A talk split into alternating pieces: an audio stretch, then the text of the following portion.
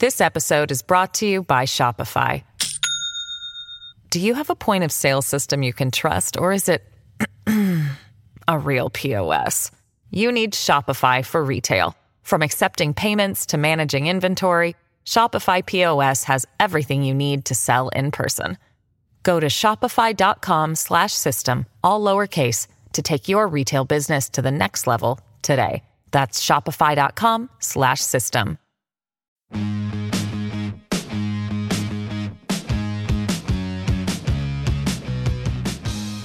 Hello and welcome to Powerhouse Politics. I'm ABC News Chief White House Correspondent Jonathan Karl. And I'm ABC News Political Director Rick Klein. So, Rick, a, a lot to uh, talk about here. Also, I, I, have to tell you, we have a big guest in the second half of this show uh, Maryland Governor Larry Hogan, uh, friend of the podcast. He's been on before, also a potential uh, presidential candidate. I mean, you know, who knows? Uh, out with a new book. We'll be talking with him shortly. But first, I, I spent a long time yesterday in the Rose Garden, which is a beautiful place, by the way. But it was 90 degrees, the sun was blazing, not a cloud in the sky, and I was out there for, you know, probably closer to two hours than an hour uh, uh, for the president's event. It was out there, you know, first waiting for it to start for about a half an hour, and then um, I have to say, and you've probably heard me say variations of this in the past, so you can call me on that, but one of the strangest experiences that I've ever had in the Rose Garden. Now, so I'm, I'm going to isolate it to in, in the Rose Garden.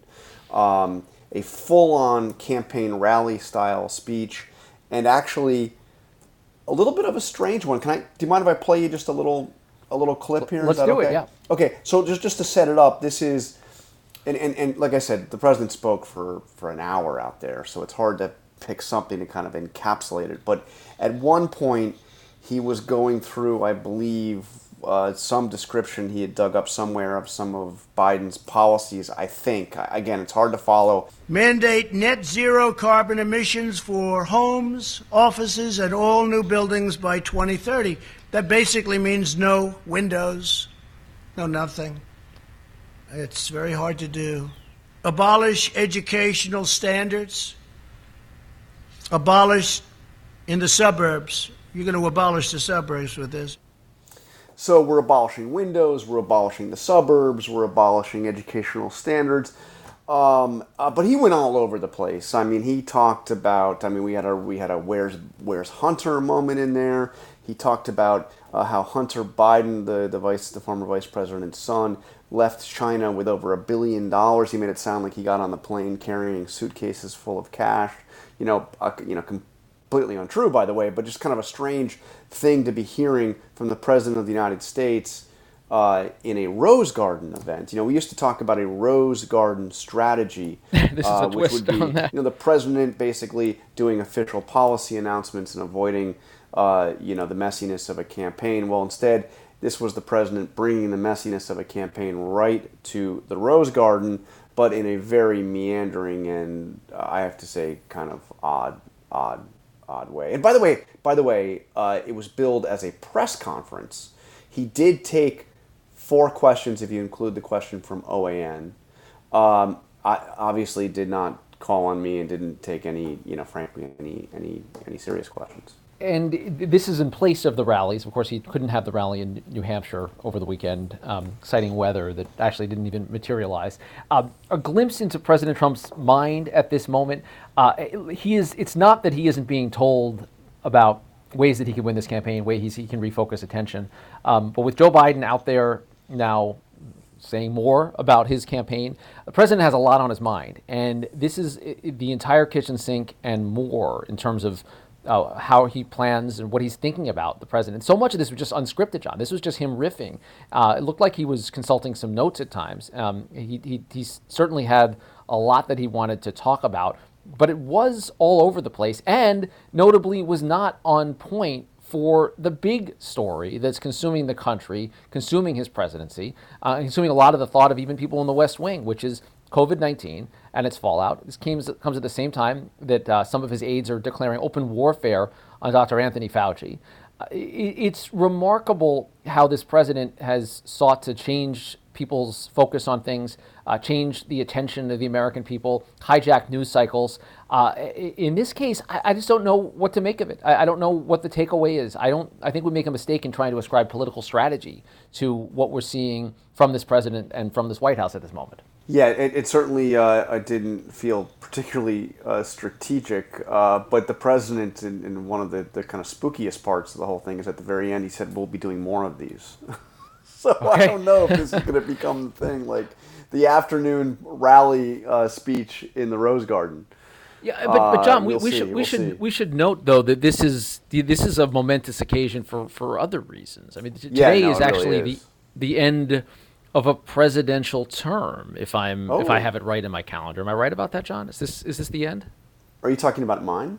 I, I might be. Yes, yes. The the outgoing president of the White House Correspondents Association is joining us on the podcast today, and we're honored to have you, John.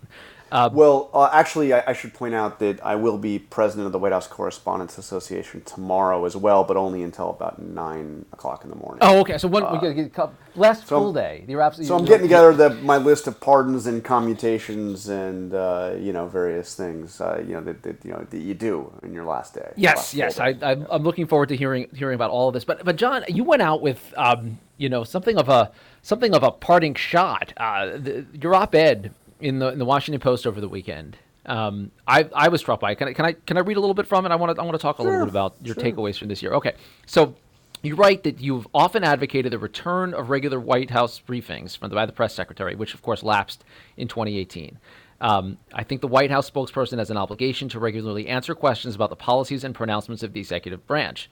You go on to write denying reality, using the White House podium for purely political purposes is a violation of public trust.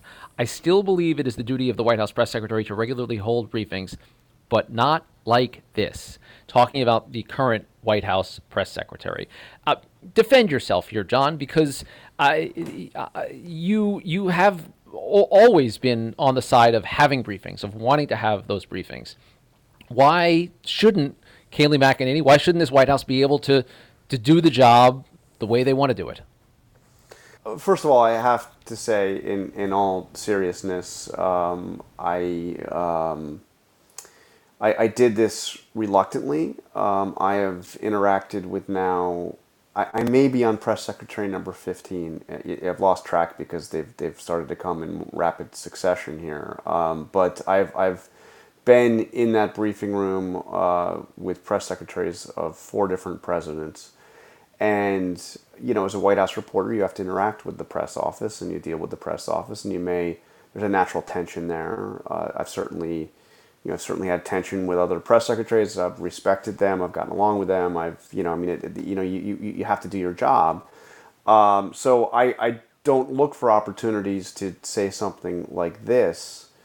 Um, but I felt that I really had to uh, because I believe um, that we I, I, I and and I, I don't I don't mean to sound too earnest here, Rick, but I, I, I believe that is a really important position. I believe the White House press secretary, in in, in a democracy like ours, uh, that there is uh, great symbolic value, even when there is not, um, even when there is limited value in terms of information that is trans that is transpiring, which does happen under all presidents, all press secretaries. There are times where you wonder what was that all about. But I believe that for the American public to see the president's spokesperson, the spokesperson for the most powerful person in our federal government, uh, step before the press and take questions of all kinds and uh, provide information. Um, is, is, is very valuable. It sends a message to the country, it sends a message to the world. Um, we, uh, you know, it, it's it can be the press secretary comes out there even when the news is bad, and even when they know they're going to get, you know, face a pummeling of questions about something unfortunate that has happened or a controversy, still comes out there. Um, I think of Mike McCurry back in the day uh, you know, of uh, having to come out there during during the Monica Lewinsky the flak jacket is, is, I mean, is yeah, yeah, passed down press secretary to press secretary. Yeah, yeah. There's a tradition of a, of a flak jacket being being left, uh, you know, to the press secretary because because you, you take a lot of incoming. Um, but you know, there's a huge difference, I believe, between the spokesperson for the president of the United States who accepts a government salary uh, and serves as the top spokesperson for the federal government and a spokesperson for a political campaign or a political party. Um, I, I, you know, I believe that there is a line you do not cross, and I think that you know all press secretaries uh, serve at the pleasure of the president that uh, that hires them, um, but they also uh, serve a, a, public function, a public service role, um, and Mike McCurry uh, has pointed out that the press secretary's office is located at precisely the midpoint. If you're walking through the West Wing, if you go out of the um, between the press uh, briefing room and the and the Oval Office. If you go out the door of the press secretary's office and you turn right, you go about 20 paces, and you're going to be in the Oval Office. You turn left, you go about 20 paces, you're going to be in the White House briefing room.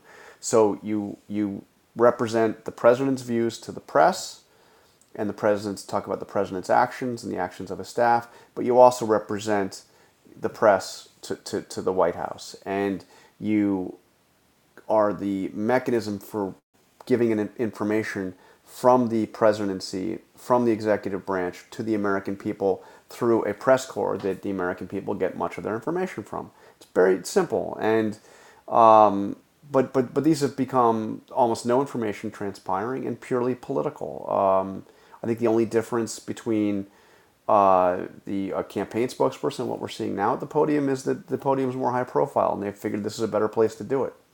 Um, and let me just give you a couple a, a, couple of quick examples. One actually that I did not mention in my um, in my op-ed illustrates one theme of these briefings, which are instead of to try to answer questions from the press, it's to vilify the press and try to undermine the credibility of the press in the eyes of the of the people watching. So this was one exchange when the issue of churches reopening came up and the president was calling for all churches to reopen. And you know, folks were asking, well, how's this going to be done safely with social distancing and, and et cetera? And very legitimate series of questions. And listen to how Kelly McEnany turned it all around. What specific provision of federal law allows the president to override a governor's The president decision? will strongly encourage every governor to allow their churches to reopen. And boy, it's interesting to be in a room that desperately wants to seem to see these churches and houses of worship stay no, closed. But the president said yes, that he yes. has a. Kayleigh, I object to that. I mean, I go to church. I'm dying to go back to church. The question that we're asking you and would like to have asked the president and Dr. Birx is, is it safe? And if it's not safe, is the president trying to encourage that, or does the president agree with Dr. Birx that people should wait? Jeff, it is safe to reopen your churches. The reason why I play that is is she is saying that the reporters in that room desperately want to keep churches and houses of worship closed. That is a slander on the press corps. It is not true, and it is not within the, the, the, the job description of a press secretary uh, to say something like that. Now, let me give you another example which I did cite in the uh, op ed. The issue of the president's tweet where he uh, basically accused Bubba Wallace, the only African American full time NASCAR driver, of perpetrating a hoax, something that was simply not true, and another slander, and suggesting that NASCAR had made a mistake in banning the Confederate flag. So this was a question that was asked of Kayleigh uh, in in the briefing. Why you know why does he feel this way about the Confederate flag? Uh, what message is he sending. And she, through a series of non answers, was trying to redefine what the president said, and you can read it in black and white on his Twitter feed.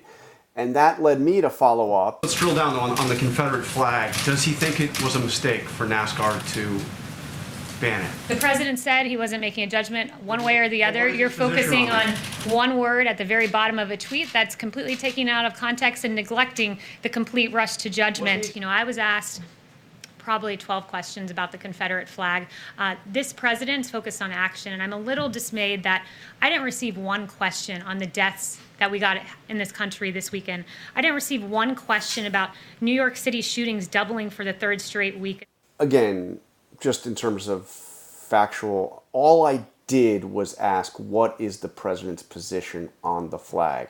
And that led the press secretary to turn it around and say I was taking the president completely out of context and neglecting da da da da da. No, I, I wasn't taking anything out of context. First of all, it wasn't one word, it wasn't at the end of the tweet. Uh, t- turning that around and then lecturing the reporters for not asking about crime in New York City, which, if the president had a new initiative on crime in New York City that he was announcing, maybe that would have been, or, or if she had stuck around for a little while longer, uh, maybe that was something that, that, could be asked about. Uh, and then finally, we've had this issue uh, just over the last day or so, Rick, about the um, the administration uh, being so critical of Dr. Anthony Fauci, the government's leading expert on infectious diseases, a member of the coronavirus task force. Um, so this is the question was asked. This is just two days ago. The question was asked um, of, of Kayleigh McEnany about you know why the White House was saying negative things and releasing negative information about Dr. Fauci. This was her answer. We provided a direct response to a direct question, um, and that's about it. And to the notion that there's opposition research and that there's Fauci versus the president couldn't be further from the truth. Dr. Fauci and the president have always had a very good working relationship. So, Rick, there you heard the words she said, uh, and this was just, just a couple days ago in the briefing room. The notion of Fauci versus the president couldn't be further from the truth. Couldn't be further from the truth. Well, I almost don't know where to start here. The, the, she, she said that in the briefing room hours before um, Dan Scavino, who is technically higher than Kayleigh McEnany on the org, org chart at the White House, the deputy chief of staff of communications, uh, had tweeted out, not tweeted out, it was on his Facebook page, this cartoon ridiculing Fauci, saying, shut him off, and you know, uh, portraying Fauci in this weirdness like a big water uh, faucet, um, and uh, accusing him of being responsible for leaks and all kinds of horrible things. Um, I mean, that was that was something that had happened before. She said that this notion of any kind of conflict between the president and Fauci couldn't be further from the truth. Uh, today. You have uh, Peter Navarro publish an op-ed in USA Today uh, saying that uh, essentially Fauci has been wrong on virtually everything he's talked to him about. Now, I thought that was interesting because he's written books on trade. He is a uh, he's a guy that's run for office five times, lost five times, but he's run for office five times. Um, and as far as I can tell in the bio, has absolutely no experience in medicine or public health. Correct, and and he is on the White House payroll, and he and the, the White House has been saying that he, he went he went rogue with this with this op-ed, but clearly they're there, and we, we also know that they had prepared a, a kind of dossier of the oppo packet of, of areas where they say that uh, that Anthony Fauci has been wrong, and, and you look separate from the the politics or even the policy of this, the point that I think you're making here is about honesty, and we've come to expect a degree of spin um, and even maybe all out pretty close to falsehoods in, in politics. But uh, the distinction that I think is interesting here is uh, that, that you're getting at is is coming from the White House itself, whether that's the president. Uh, in the Rose Garden, or in this case, the White House press secretary in the briefing room, uh, stating things that are outright falsehoods and doing it for what would appear to me to be blatantly political reasons, right? You have a press secretary who came directly from the campaign, um, and, and now a president who is conducting his campaign from the White House through the White House. Yeah. So and, and, and but but you're right. So the reason why I mean, the reason why I wrote this is, you know, this is happening here.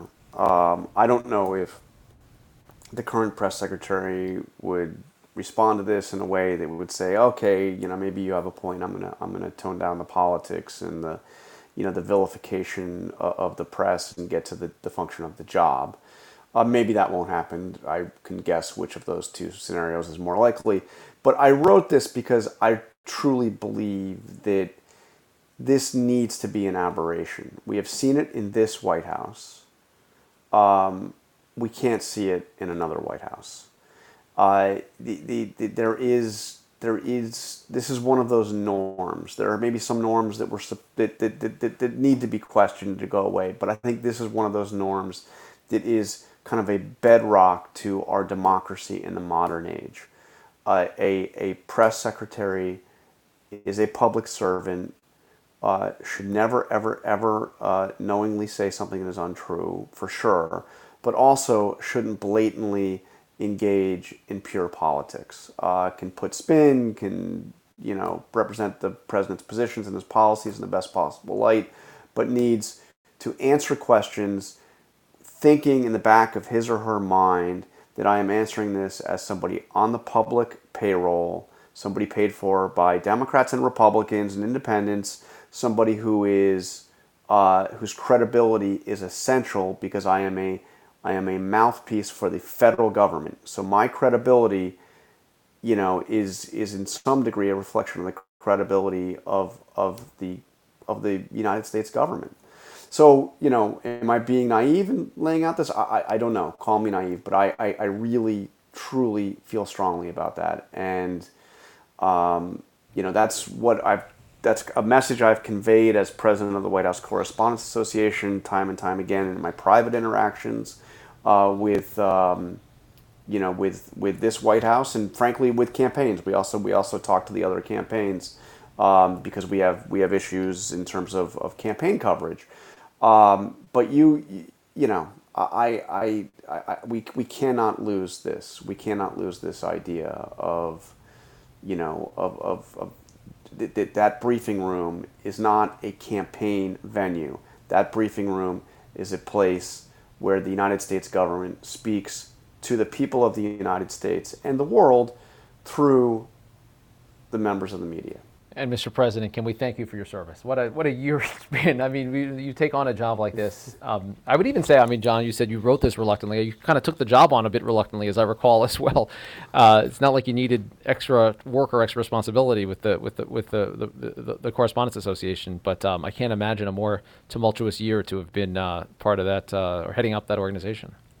Yeah, if you, if you uh, remember, because I think I spoke to you about it as it was happening. Um, you know the, the, the, challenges dealing with, with this White House were massive. I was you know you run you actually I ran in 2017 because you, you, you get you get elected and then you don't serve your term as president until the third year uh, that, that, you're in this position. And I really you know the, the, the, the challenges of uh, just covering this White House are so immense. The time commitment. Uh, the idea of taking this on um, was was not something I was uh, enthusiastic about, and then uh, on the day before, on the day that the filing deadline was, uh, the president had a Rose Garden press conference, and it was one where um, uh, Mueller had recently been appointed. James Comey had just um, had just testified before Congress for the first time, uh, you know, since being fired. And I asked the president if he would willingly testify before Robert Mueller and the uh, special counsel. And he told me 100% yes, 100% yes, I would under oath.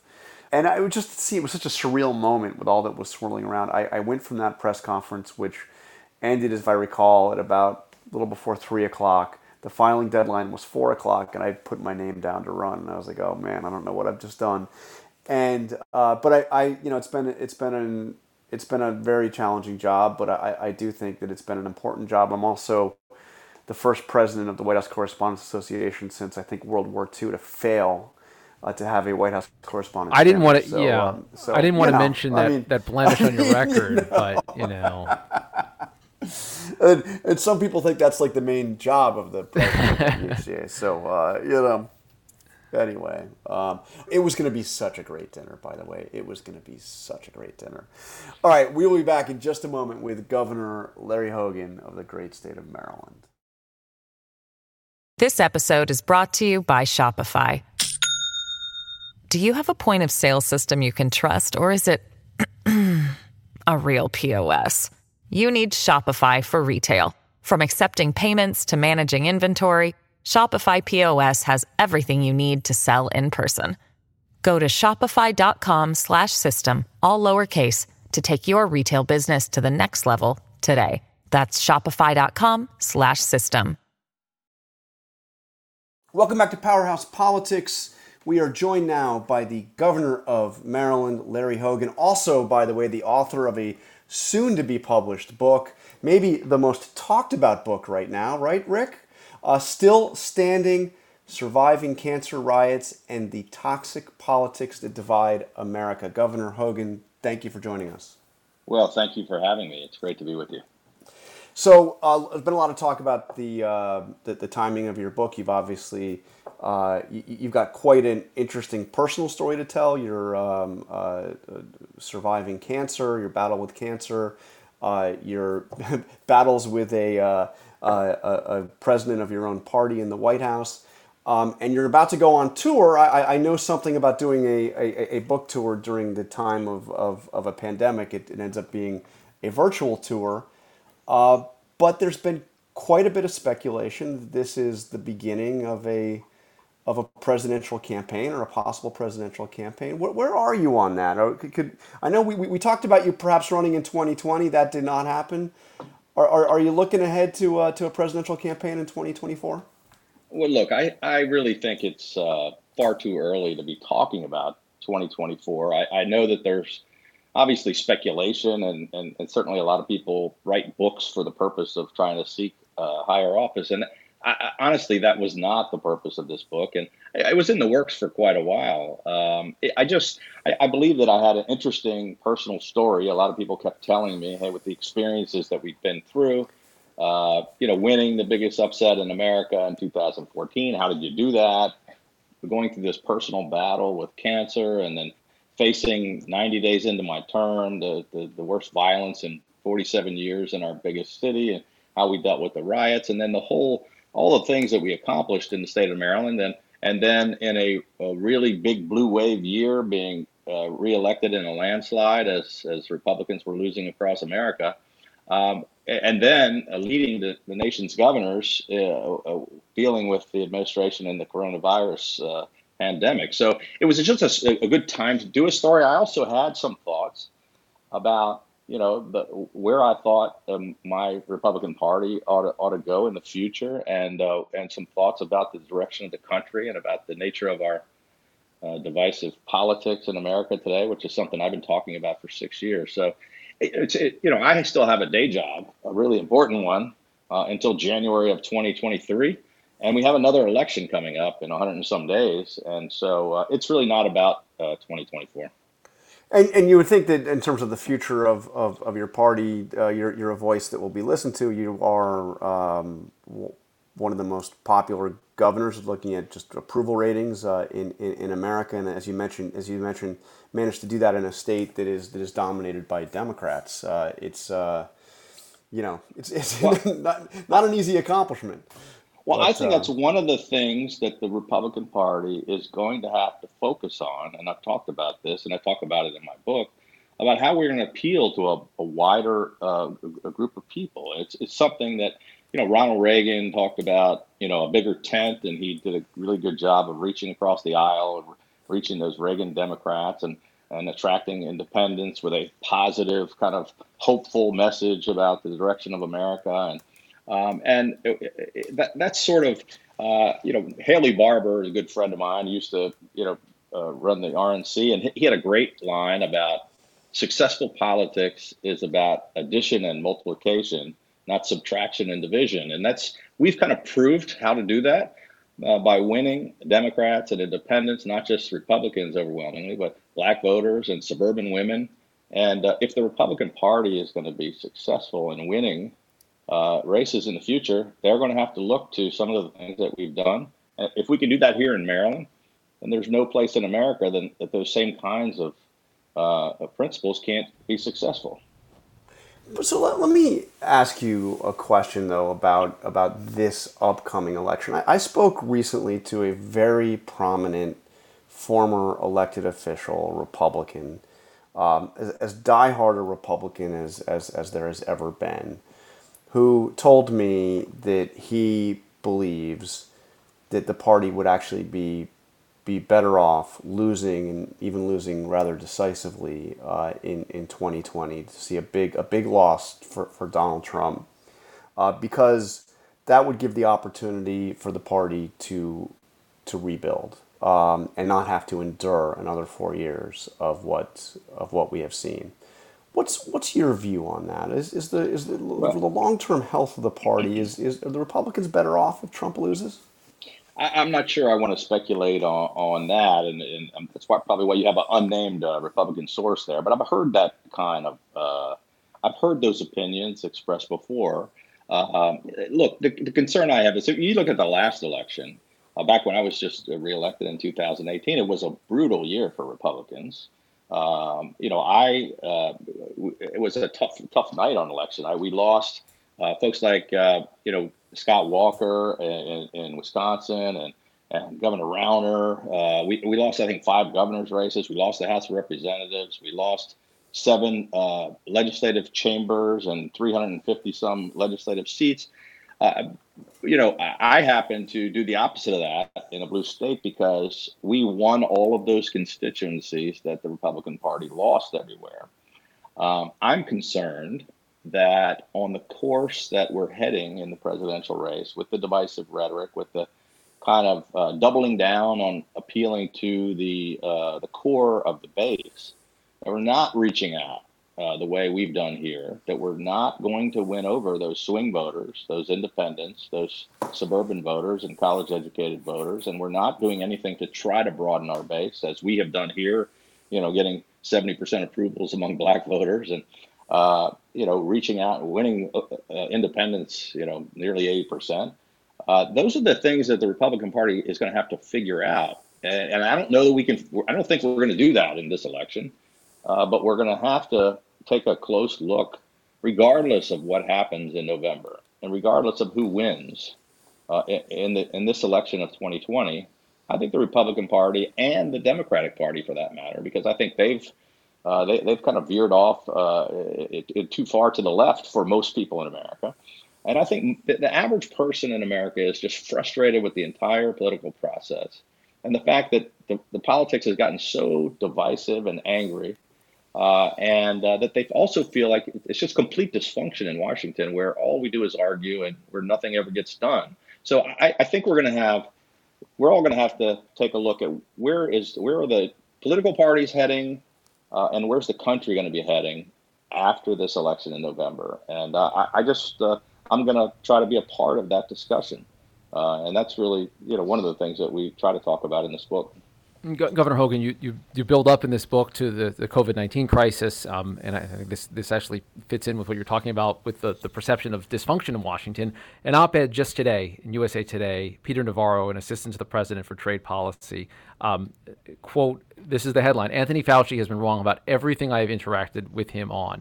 What is your view of Dr. Fauci, and what is your view of the, of the wisdom, both politically and uh, public health wise of uh, of White House officials, White House staffers at war with Anthony Fauci?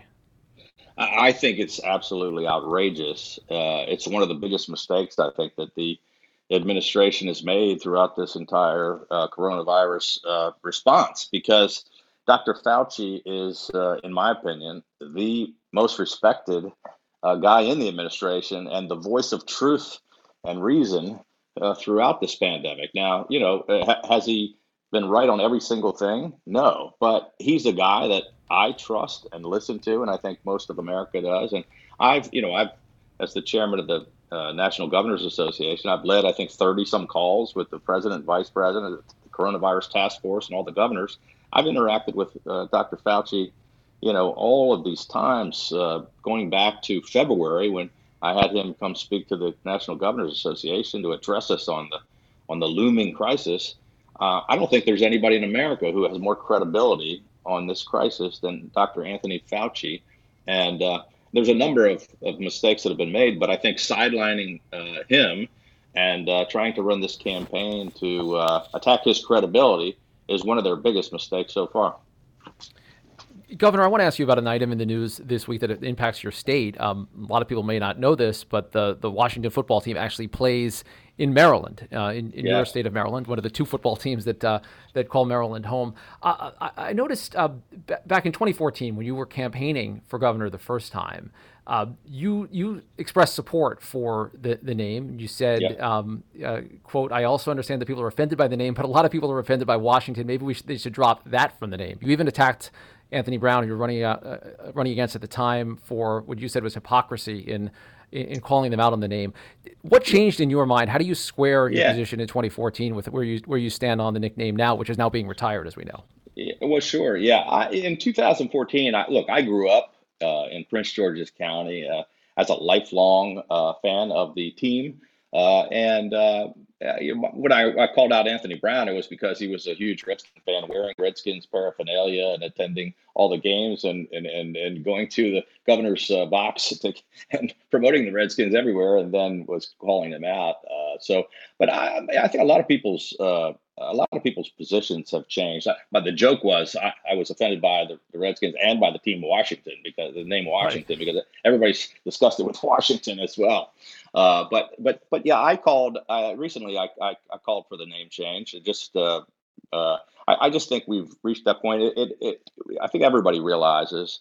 Uh, that uh, it's a racially insensitive slur. And even though it had this long tradition over so many years, I guess 85 years or so, and and uh, and a lot of people that uh, just identified with the team and the logo and all that that uh, people it was time to re-examine it and to uh, retire the name. And um, uh, I'm, I'm very happy to have the two uh, NFL teams in the state of Maryland. And we're excited and looking forward to to a new name and a new start for the team from Washington that that's actually the team from Maryland and uh, and we're uh, hoping that maybe this will help them win some games too, because their their record hadn't been so good lately. So maybe the maybe it'll give them a new start.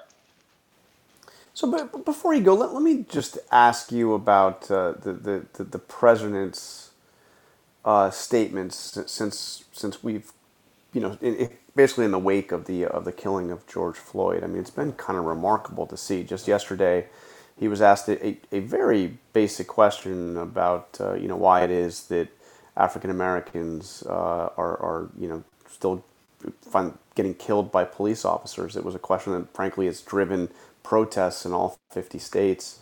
And he was offended by the question, and he said, "White people get killed. More white people get killed." And in, in a you know very kind of angry and, and, and dismissive way. This comes after he, of course, you know, tweeted video of, of one of his supporters or one of his apparent supporters saying white power. Uh, he's making a rather strenuous defense of the Confederate flag as free speech at a time when uh, the, the, the, the, Marines are, are, are, are, banning display of the Confederate flag. The, uh, the, the, obviously NASCAR has. I mean, his, his, uh, his defense secretary, his, uh, his the chairman of the Joint Chiefs of Staff have have, have talked on this, and the president's coming out and being the kind of the, the, the one voice saying of the Confederate flag, quote, people love it. Um, what what is going on here, and how damaging is it to have at a time when overcoming racial divisions is is such an important uh, uh, yeah. uh, issue in our country to have the president of the United States saying and doing things like this? I, I think it's uh, it's completely uh, wrong. It's uh, it's extremely uh, damaging, and uh, it's the complete opposite of the message that the president ought to be sending out. It's it's quite frankly uh, disgraceful, and you know I, I've been one of the few Republicans that has not been afraid of, of of standing up and speaking out when I think the president's wrong, and on this issue he's completely dead wrong, and I I just don't understand it. I, I really don't know where it's coming from but it's the last thing that we need. It, it goes back to our earlier discussion about, you know, my whole focus uh, has been about trying to bring people together, uh, trying to avoid divisive rhetoric, uh, and um, you know, I, have made such an effort to reach out, uh, to bridge the gap, uh, to try to to work hard to uh, to to reach out into the black community, which is know, we've been very successful at that. I, I think at this time in America, as we're as we're dealing with these raw emotions and trying to deal with uh, the issues of racism, to, to have the president of the United States make inflammatory comments like that, uh, it, it's just outrageous. And I think it's uh, it's bad for the country, it's bad for the Republican Party, and it's bad for Donald Trump. Well, Governor Hogan, you have never hesitated in, uh, in speaking your mind, and, and, and we appreciate you doing it with us now uh, here, and we look forward to to, uh, to, your book. It's out at the end of uh, end of July 28th, right? Right. Yep. Well, thank you very much for having me on. I, I, appreciate the opportunity. All right. Take care, Governor. Thank you for joining us. All right. Thanks, guys. Thank you, Governor. Thanks. Well, Rick, uh, some some strong words uh, there from uh, from Governor Hogan. I saw the, I heard the phone ringing in his office at the end there. it's, the, it's the, the, White House. Maybe the White House on the line. Yeah. No, look. I mean, we, look. We, we first we first talked to uh, Governor Hogan um, more than a year ago now, um, when he was being rumored as a potential challenger to, to President Trump in 2020. And he got quite a bit of traction around that. Um, I know a lot of operatives were ready to sign on to that bid. They loved the story of a of a blue state uh, governor whose father has uh, had this amazing political lineage uh, as the only Republican um, to have voted against any of the articles of impeachment against President Nixon. Uh, it seemed like a compelling biography for the time, for the moment. But what was missing was any oxygen inside the Republican Party for such a run. And I talked to people close to the governor at the time. If he saw a window, he would have taken it. He did not. And, and we've seen that play out at the presidential level, where those who did run, like Joe Walsh, like Bill Weld, got no traction whatsoever. Uh, there was no daylight between Republican primary voters and President Trump, uh, which is itself remarkable. Same thing down ballot, and as much as much as we've seen the Lincoln Project and uh, a couple of other groups really get a lot of buzz online and on cable with anti-Trump messaging, it didn't it didn't materialize into any significant intra-party uh, window. But that said, you start to hear from Governor Hogan about what a tr- post-Trump world looks like, and uh, the, the, the polling numbers uh, and the the growing feeling among Democrats and Republicans both that President Trump uh, is in real trouble regarding his reelection has accelerated some of that talk. Uh, and, and Governor Hogan, I think, is making clear with this book, and I think clear with where he's positioned himself, that uh, that he is uh, putting himself in the mix as uh, an heir to the Republican Party on the other side of Trump, um, with the calculation that uh, Republicans are going to be doing a lot of soul searching after January. And, and and the real question is, where does that soul searching lead? Does the party become uh, does the party reject Trumpism? Does the party become more Trumpy? I mean, wh- where does it go? This former top elected uh, uh, official Republican who I referred to in my question to uh, to Governor Hogan uh, pointed out that the Republican Party uh, suffered, you know, a massive and embarrassing defeat in 1964 with, with Barry Goldwater but it, by 1966, uh, the Republicans picked up, I think it was 47 seats in the House. One of those newly elected freshman members was a guy by the name of George H.W. Bush. Hmm. Uh, they picked up three seats in the Senate. Um, and, you know, so I think a, part of the question is how bad are the losses and does that position uh, the party to, you know, to come back in, in a way that is kind of more ideologically pure or or in a way that rejects uh, uh, what, what led to the losses, assuming uh, that's if there are losses. Anyway, Rick, that is all the time we have, but we will be back next week. Trevor Hastings, Avery Miller, thank you to our entire Powerhouse Politics team.